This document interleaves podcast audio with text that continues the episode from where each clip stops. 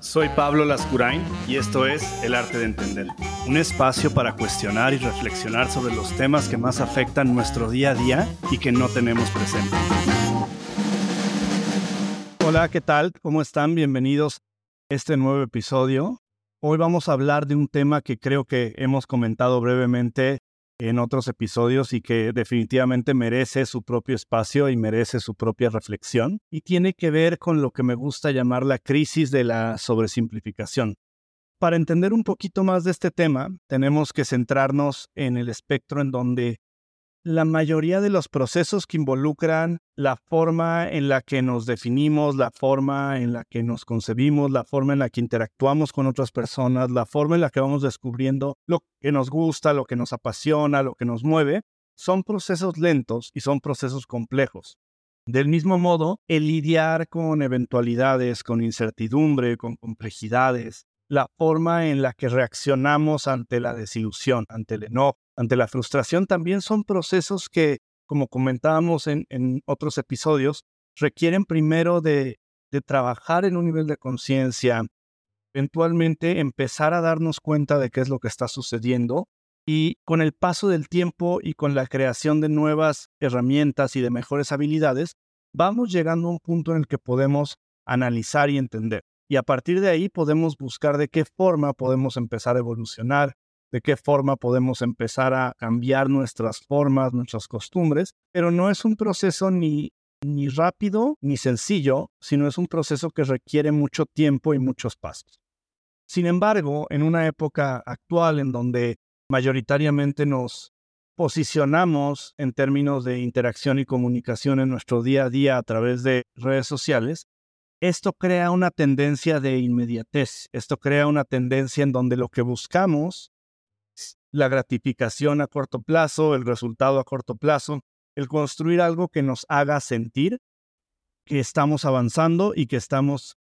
de algún modo siendo valiosos. Hablábamos en otros episodios justamente de, de la necesidad de ser reconocidos, de la necesidad de pertenecer, y en esas necesidades también está la necesidad de sentir que estamos aportando o creando. Y eso históricamente había sido muy distinto. Si pensamos cómo se consumía, por ejemplo, la música hace cientos de años, lo más probable es que nunca escucharas la mayoría de la música. ¿Por qué? Porque tal vez escuchabas, eh, no sé, a ciertos autores de música clásica, ciertos compositores de música clásica en Alemania o en Austria. y esa música eh, interpretada o dirigida por quien la creó, probablemente jamás iba a llegar a ser una experiencia que tú vivieras. Tal vez sí ibas a lograr escuchar la misma partitura eh, interpretada por otra orquesta, por otra sinfónica, pero no esa. Y también la forma en la que estas partituras viajaban era mucho más lenta y mucho más limitada, ¿no? De tal forma que tenían que darse una, una serie de factores para que, por ejemplo, la música viajara de, un país a otro país lejano. Y en ese sentido había una tolerancia y una paciencia muy por encima de lo que hay hoy en términos de qué tan veloz algo se mueve de un punto A a un punto B, qué tan veloz es esa evolución, esa transformación, e, esa, eh, esa transportación que de algún modo lo que, lo que hace es ese mismo efecto de comunicar sin que necesariamente entendamos eh, que la velocidad es un factor clave de esa comunicación. El que una comunicación sea rápida no quiere decir que esa comunicación es mejor o peor necesariamente, sino como en la mayoría de las cosas es un tema eh, que implica distintas aristas y distintos factores para poder calificar.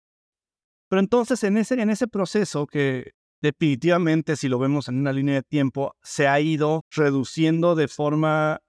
significativa y creo que en, la última década o en las últimas dos décadas de forma exponencial, la velocidad con la que se mueve la comunicación, pero también la velocidad con la que se mueven nuestras expectativas de respuesta, ¿no?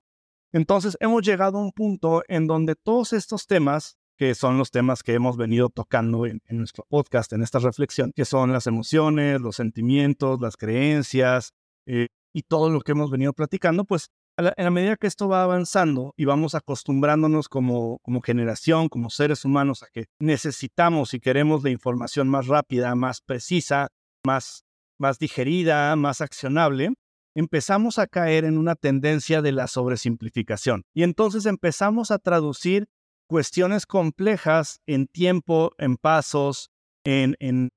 conciencias y las empezamos a transformar en una historia de Instagram, en un post de LinkedIn y tratamos de empaquetar una reflexión que tal vez en, para un filósofo griego era uno o diez tratados y hoy lo queremos hacer en una frase que acaba siendo un cliché y que acaba siendo una sobresimplificación tan grande que la mayoría de los elementos que necesita para, sustentarte para sustentarse desaparecen, ¿no? Entonces, cuando, cuando hablamos de, esta sobresimplificación, vamos a encontrar algunos elementos clave y, iremos profundizando en cada uno de ellos. ¿no? El primer elemento que es fundamental es el remover el contexto. Para que una sobresimplificación se haga, necesitamos remover el contexto. Entonces, si yo te puedo dar un consejo, unas palabras, eh, o simplemente eh, calificar lo que estás haciendo sin que me importe y sin que conozca tu contexto, esa es la forma en la que se sobresimplifica. Es uno de los primeros elementos y elementos fundamentales de la sobresimplificación, ¿no? Y es muy atractivo, ¿no? Porque en ese sentido nos convertimos eh, fantasiosamente en líderes de opinión, en gurús, en personas que sabemos cómo... Pero en realidad no estamos haciendo nada de eso. En realidad lo que estamos haciendo es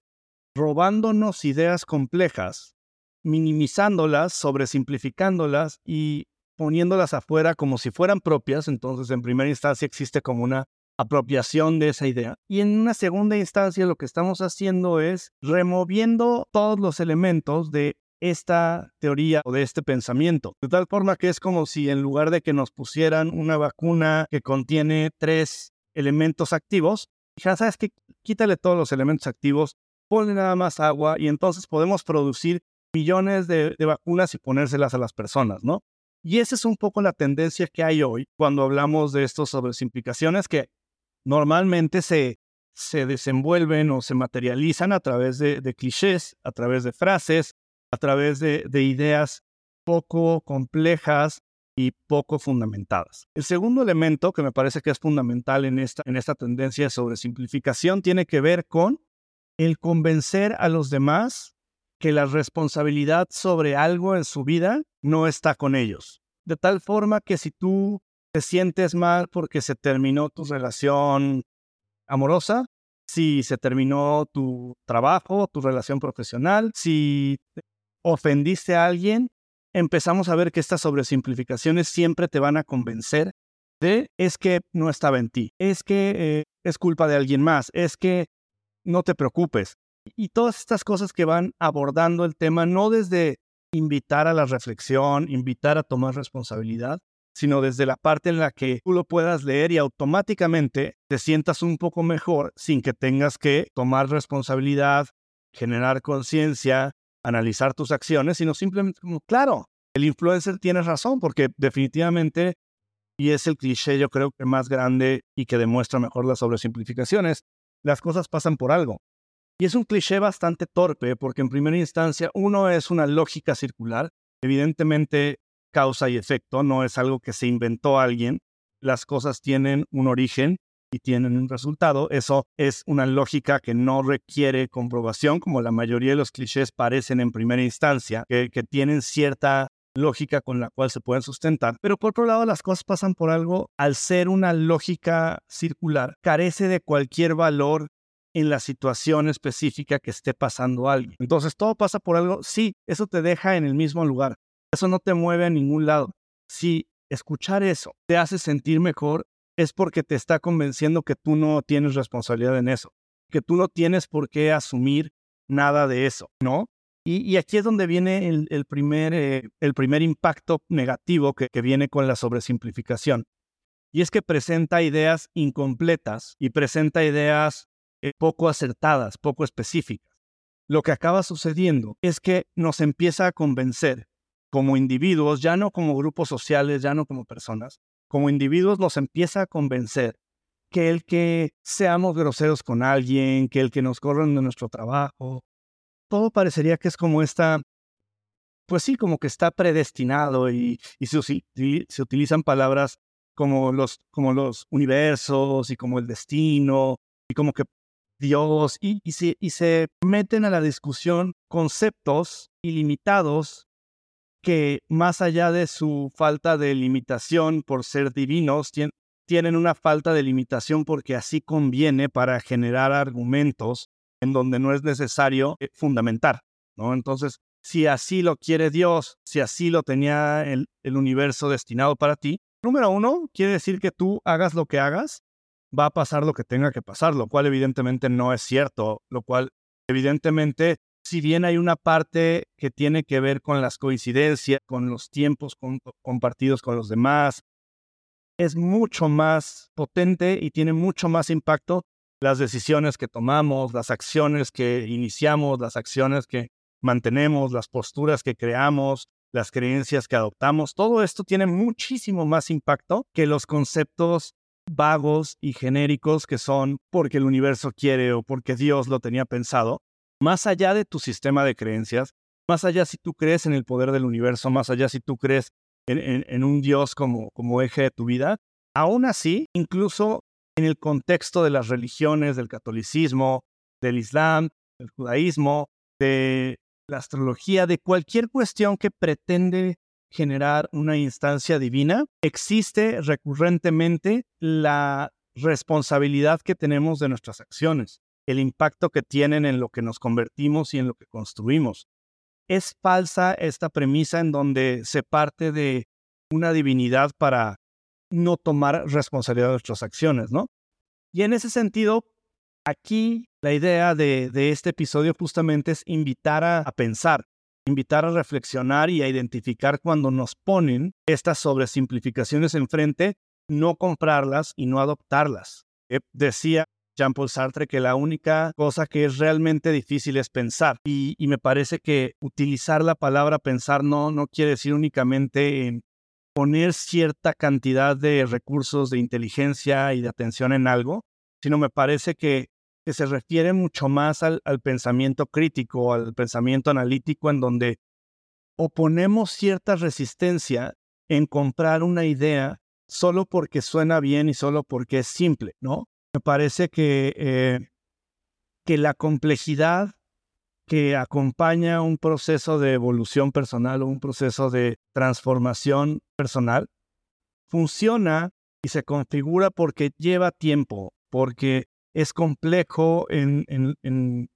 la conexión de los pasos, pero por otro lado entiendo la, la disyuntiva de que no ofrece una solución rápida y no ofrece un, mapa como tal, sino ofrece una serie de, pues como de guías, ¿no? O de, o de límites bajo los cuales te puedes medir y, y centrar un poco, pero no hay una forma en la que te puedas realmente decir, este es el paso uno, este es el paso dos, este es el paso tres. Y en ese sentido, para mí, no solo el cliché de es que todo pasa por algo, es que no hay mal que por bien no venga, es que tú confía en el universo, yo pondría sobre la mesa el, daño potencial que implica jugar con la percepción de responsabilidad de las personas. Para un influencer es muy fácil, ¿no? Y, promover sus likes y promover sus cuentas y, crear esta falsa, totalmente falsa sensación de que le dijo esto a alguien y la otra persona le dijo, oye, muchas gracias, es que yo estaba muy agobiado, pero ahora que me dices que todo pasa por algo, estoy más tranquilo. Número uno, es algo profundamente de corto plazo. Ese efecto de que alguien te diga te sientes mejor es, es profundamente corto. Y la segunda cuestión es que es fácil movernos, comunicarnos, compartir ideas o conocimientos que tiendan a complacer, pero no a crear un impacto positivo. Y creo que esa es otra de las razones por las que la sobresimplificación se ha vuelto tan popular, porque no hay esta profundización entre, oye, no estás creando valor, estás complaciendo a una audiencia, pero no es gratis, la estás complaciendo y lo que estás consumiendo de esa audiencia que se complace porque les diste un cliché es el de algún modo postergar el lidiar con algo, es el postergar con profundizar en una situación, es postergar el asumir responsabilidad de algo. Y eso, en la gran mayoría de los casos, es, es un daño. Crea un impacto positivo el postergar algo que te está haciendo daño, el postergar algo en el que le estás haciendo daño a alguien más. Entonces, por eso es tan complejo y tampoco amigable a las redes sociales querer profundizar en nuestras emociones y, y en nuestros sentimientos desde un clip de video de 10 segundos, desde un clip de audio de un minuto, porque no hay suficiente espacio para crear un pensamiento crítico, para crear un pensamiento eh, profundo. Hay una frase que, a mí me gusta mucho y que creo que representa evidentemente esta tendencia y es, eh, sabes suficiente para pensar que estás en lo correcto, pero no suficiente para saber que estás equivocado, ¿no? Y en ese sentido es como, es, eh, con un poquito de conocimiento de algo, es muy fácil salir al mundo y decir, yo sé esto y yo te voy a aconsejar y yo te voy a dirigir. Y, y si nos metemos a LinkedIn, bueno, hay un grupo de personas diciéndote, haz esto para tener una carrera profesional, haz esto para vender. Y esas personas, en su gran mayoría, son personas poco sofisticadas que como tienen un porcentaje muy chiquito de conocimiento por encima de la media, se asumen como que saben, pero no tienen suficiente conocimiento para entender por qué saben muy poco o no saben suficiente, porque eso requiere otro nivel de, conocimiento más alto, ¿no? Entonces, eh, lo comentábamos en otro episodio y me parece fundamental entender que nos convertimos en las personas a las que seguimos, eh, nos convertimos en el contenido que consumimos, nos convertimos en las personas con las que nos rodeamos. Y, creo que hoy algo que yo he escuchado mucho de, distintas personas es como, sí sigo a esta persona, pero es porque me parece divertido, me parece cagado, creo que, creo que no lo tomo muy en serio. Y ahí es donde también eh, minimizamos el efecto que tiene el contenido y el conocimiento que entra a nuestra, a nuestra mente, a nuestras emociones, a nuestro corazón, como algo que podemos aislar y decir es que esto solamente es divertido. Y de ahí viene mucho, por ejemplo, el tema familiar, cultural, cuando alguien es racista, cuando alguien es clasista, cuando alguien discrimina por cuestiones de género, de orientación sexual, ahí es donde también viene este tema de decir, bueno, no voy a hacer caso, bueno, no me voy a meter en una discusión en Nochebuena o en una cena familiar. Y, y lo que acaba sucediendo es que ahí también hay que tomar como estas decisiones de, si no haces nada, lo que va a acabar pasando para conservar tu tus creencias y tu congruencia es que te vas a alejar un poco de ese grupo de personas. Y si no, si no te quieres alejar, lo cual básicamente quiere decir pasar menos tiempo y, estar menos invertido, lo que tienes que hacer es, alzar la voz y, te vuelves una persona incómoda, ¿no? En donde alguien dice, es que eh, no entiendo por qué una mujer quiere estudiar, no entiendo por qué un hombre quiere tener un bebé sin tener una mujer de pareja, ¿no? Y es como, si no haces nada, este, este, esta ideología penetra y entra y, va de algún modo afectando tu, tu forma de ver las cosas, no en el consciente necesariamente y no en el corto plazo necesariamente, pero sí empieza a tener efectos importantes, ¿no? Y lo mismo pasa si sigues influencers que lo único que hacen es hablar de cómo la marca de ropa que usas es importantísima. Si sigues influencers que lo único que comunican es porque es muy importante tener dinero. Eh, o te vas al otro extremo y sigues influencers que te dicen por qué la vida es mágica y maravillosa y el universo y tu horóscopo, te conviertes en eso. Y por más que habrá personas que se, se sitúan más en el centro y lo usan como algo extra, como algo divertido, te empiezas a convertir en esa creencia y empiezas a asumir esa creencia, por lo menos en un grado inconsciente, como una creencia que te da respuestas y te da certeza. Eso es lo, eso es lo, lo complejo de las creencias cuando no nos damos cuenta que las adoptamos. Justamente es porque no adoptamos la idea, no adoptamos lo que estamos escuchando, que es una discriminación o un juicio de valor. esa parte no la adoptamos. Pero por otro lado, lo que sí adoptamos es lo que nos llama a todos como seres humanos. Si esa creencia misógina nos, nos, nos crea sentido de pertenencia, y de repente nos sentimos faltos de sentido de pertenencia, la vamos a adoptar porque nos alimenta no la, no la idea en sí, sino el sentido de pertenencia. Y ahí es donde la mayoría de las personas creo que no profundizan. Si tú sigues a una influencer que dice, porque este, lo mejor que puedes hacer es estar desapegada y dejar ir y no invertirte en las relaciones y ser libre, estás comprando una ideología que, que no está conectada a nada más que a las sobresimplificaciones que tiene esa persona que lo dice, que en la mayoría de los casos no es algo que ella o él mismo apliquen en realidad, sino es algo que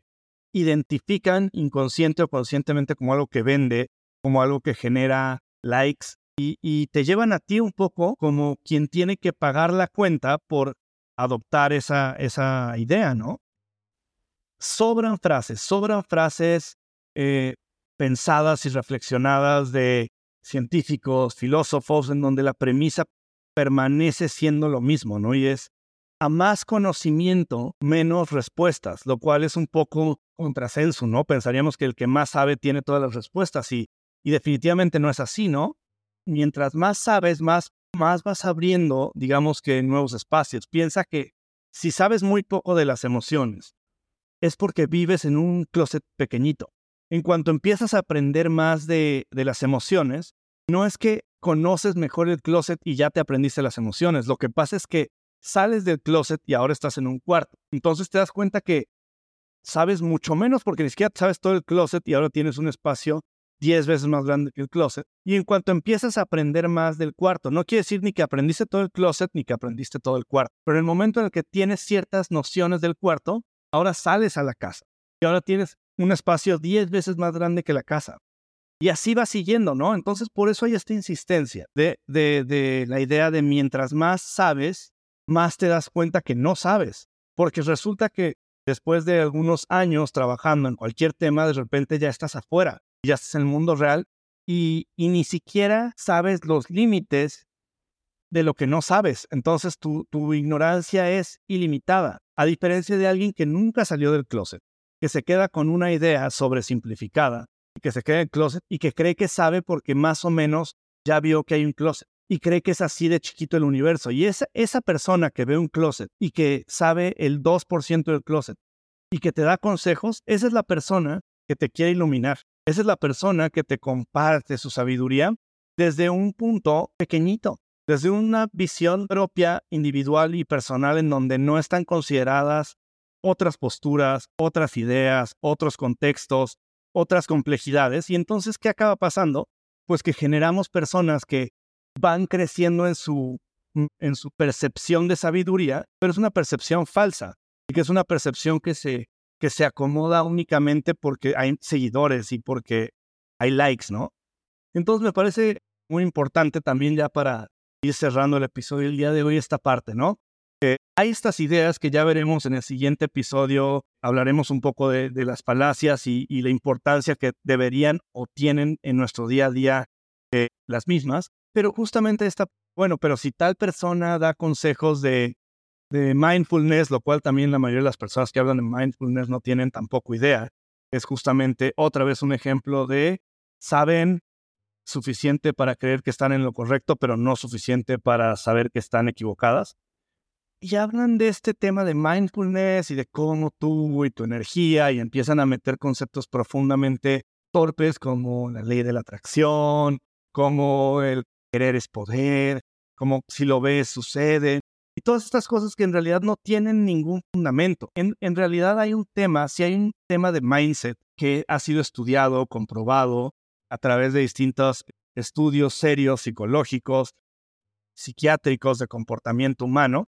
pero que no es esta simplificación de eh, querer poder o tú piensas mucho en eso y lo atraes. Es un tema de qué tanta capacidad tienes para que tu mindset se transforme en acciones específicas, qué tanta capacidad tienes para que ese mindset te convenza de que puedes lograr algo a través de posturas, a través de, creencias, a través de acciones, no a través de que si lo piensas llega, ¿no? Eso es ridículo y eso no está fundamentado en ningún lado más que en libros de ciencia ficción que después se convierten en creencias, ¿no? Eh, pero mi punto, que se me fue un poco de lo que estábamos hablando, mi punto es, a veces pensamos que porque alguien tiene muchos seguidores, porque alguien lo contratan para dar pláticas, porque alguien eh, sale en revistas o en medios de prestigio, pues eh, debe de ser que esa persona sabe y debe de, ser que esa persona realmente tiene un insight o un conocimiento profundo del tema. Y Aquí es donde hay que ser tajantes y decir, Lo único que comprueba tener una gran base de seguidores es que en la mayoría, en la gran mayoría de los casos, quiere decir que estás complaciendo a, las personas y por eso te siguen. Y en la mayoría de los casos, cuando complacemos a, a alguien, pasan dos cosas. La primera es, estamos creando contenido que no está conectado a nosotros individualmente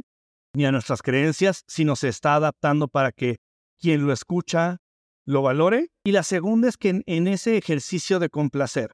se está diciendo no lo que se necesita, no lo que se cree, no lo que se piensa, sino lo que en una transacción corta se puede generar como valor percibido, ¿no? Entonces, regresamos al ejemplo que dábamos hace un rato, que es todo pasa por algo. Entonces tú vienes y estás triste porque se terminó tu situación laboral y estás este, decepcionado y estás desilusionado y llegas con alguien y alguien te dice, bueno, pero no te preocupes, las cosas pasan por algo, seguro llegará algo mejor. Y, y es estas cuestiones en las que por más incluso que seas la persona que tiene buenas intenciones para lograr que la otra persona se sienta mejor, aún así no necesariamente le estás haciendo un bien al convencerlo que no estaba en sus manos, que no era su responsabilidad, que no tiene por qué sentirse mal, incluso aunque a lo mejor la persona la corrieron porque no iba a trabajar, ¿no? Y es, pues sí, pero todo pasa por algo y seguro vendrá algo mejor. Es no, no siempre las cosas pasan por algo que te justifique. A veces las cosas pasan por algo porque fuiste irresponsable, porque fuiste poco empático, porque no fuiste eh, receptivo, porque no tuviste la capacidad. Y ahí es donde más que sacar el látigo y, y flagelarse, se trata mucho más de ir evolucionando a través de darle visibilidad a estos temas y de darle visibilidad a estas fallas, a estas interpretaciones, a estos malos entendidos. Y, definitivamente me parece que, que ahí es donde entra la responsabilidad desde un punto vulnerable, pero no de victimización, ¿no? A mí me parece que, que la mejor definición de responsabilidad viene de Stephen Covey y él dice que la responsabilidad es la disposición de aceptar la consecuencia de nuestras acciones. Entonces, si alguien te quita la responsabilidad, pues te está convenciendo que no tienes por qué ser responsable de nada, ¿no? Y por otro lado, esa misma persona que con la mejor de las intenciones o con las mejores intenciones comerciales para ganar likes, de algún modo lo que está haciendo es creando entitlement, que nunca he encontrado una buena forma de, entender este, cómo traducirlo en español. Eh, puedes decir que eres merecedor, pero suena un poquito distinto, pero bueno, ese es sentirte merecedor a todo. ¿A cambio de qué? A cambio de nada. ¿Por qué? Porque alguien ya te dijo que todo pasa por algo, que tú vales todo, que, tú no tenías por qué aguantar, que tú no tenías por qué estar, que tú no tenías por qué comprometerte, si no te demostraba el mundo, si no te demostraba tu jefe, si no te demostraba la pareja y entramos en esta, en esta dinámica de quién demuestra y quién es el sujeto que tienen que convencer y quién es el, el sujeto activo, ¿no? Y, y justamente, bueno, en ese sentido, y ya para ir cerrando la, la reflexión del día de hoy, evitemos la, sobresimplificación, evitemos que nuestros procesos, nuestras ideas, nuestras complejidades se reduzcan a una frase o un cliché. A veces yo sé que nuestro instinto es ver una frase en Instagram y quererla compartir o quererla profundizar y me parece que eso no está mal. Creo que, creo que, lo, que lo que causa un impacto negativo es cuando nos sentimos merecedores de ir por el mundo diciéndole a los demás a través de estos clichés cómo deben vivir su vida o cómo deben sentirse. Y justamente en ese sentido, eh, me parece que debemos de ser mucho más respetuosos de, los procesos de los demás. Y está bien, tus ganas de ayudar, tus ganas de apoyar, tienen que estar desconectadas de tus creencias y de tu, y de, tu mm, sensación de sabiduría, ¿no? Tienes que dejar de pensar si tú eres un influencer o un influencer, estás metida en temas religiosos o metafísicos o energéticos o de ángeles o como le quieras decir, este, no te pongas en, un, en una posición donde quieras educar a los demás, donde quieras hacer sentir mejor a los demás si no tienes el bagaje suficiente para hacerlo a través de preguntas, a través de cuestionamientos, a través de profundización, no a través de clichés, no a través de convencer a las personas que no tienen por qué ser responsables y, ojalá también sea un punto de reflexión para quien genera contenido. no tienes las respuestas, yo tampoco las tengo y probablemente nadie tiene las respuestas. Probablemente todos tenemos mucho mejores preguntas que respuestas y que sin duda, incluso eh,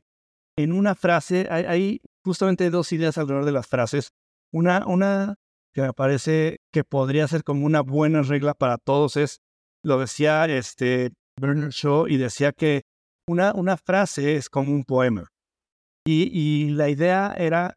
tanto en un poema como en una frase, para poder entenderlo hay que leerlos completos. Hay que leer todo el cuerpo del texto, todo el, el contexto y el ambiente en el que se dio. No puedes agarrar un párrafo de un poema y darle un significado porque no existe, ¿no?